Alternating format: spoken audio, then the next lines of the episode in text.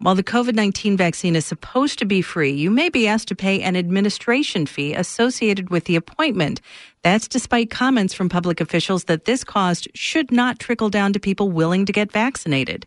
WBEZ has learned of at least one Chicago provider that's been charging nearly $200 for a vaccine appointment. WBEZ's Mariah Woelfel is here to talk more about this issue. Good morning, Mariah. Morning, Mary. First, a simple question. How is this happening if public officials have said the vaccine should be free? Right. So we've heard all along the vaccine is free. Providers are getting it from the federal government for no cost, but providers can charge administration costs for, you know, syringes or personnel it requires.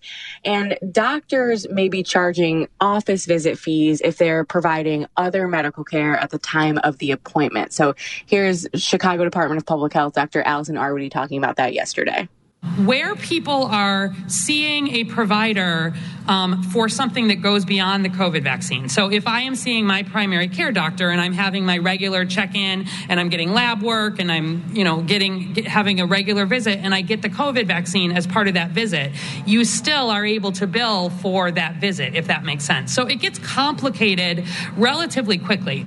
So it, it, seems that that's what this provider had been doing is trying to charge an office visit fee.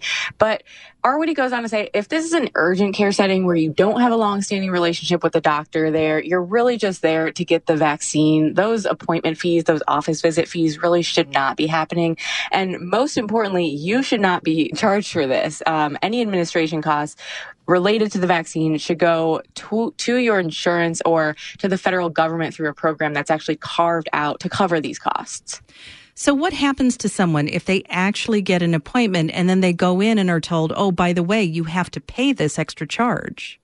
Well, they're not supposed to be turned away, but but I heard about this because one woman reached out. She got an appointment at Michigan Avenue Immediate Care through the city's website ZocDoc. It took so long to find it that she says she's just going to go forward and pay the fee and try to get reimbursed later.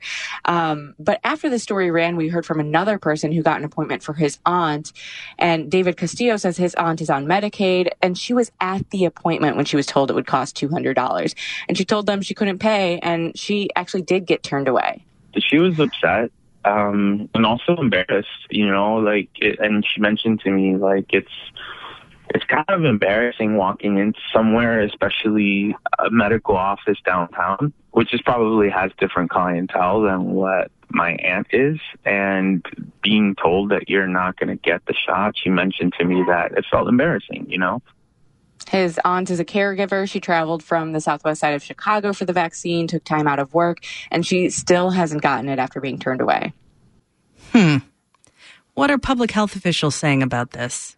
Well, already Dr. Arwady with the Chicago Department of Public Health, she says her team is currently talking with urgent care facilities. Here's here's Arwady. The health department does not regulate these facilities. We do not control them, um, but we do make decisions around delivering vaccine to them. So you hear her kind of hint that the city can cut off vaccine supply to providers who might be charging inappropriate fees. And then one state agency, the agency that administers public health aid like Medicaid, um, says because providers are getting this vaccine for free, people should be pushing back on these charges when they're booking their appointments. What's next, Mariah? What are you looking out for? Well, this specific clinic, Michigan Avenue Immediate Care, they got back to me after a couple days after the story ran saying they made a mistake. They will not be asking people to pay anymore. They're going to reach out to the people who they did charge around 20 people, they say, and refund them.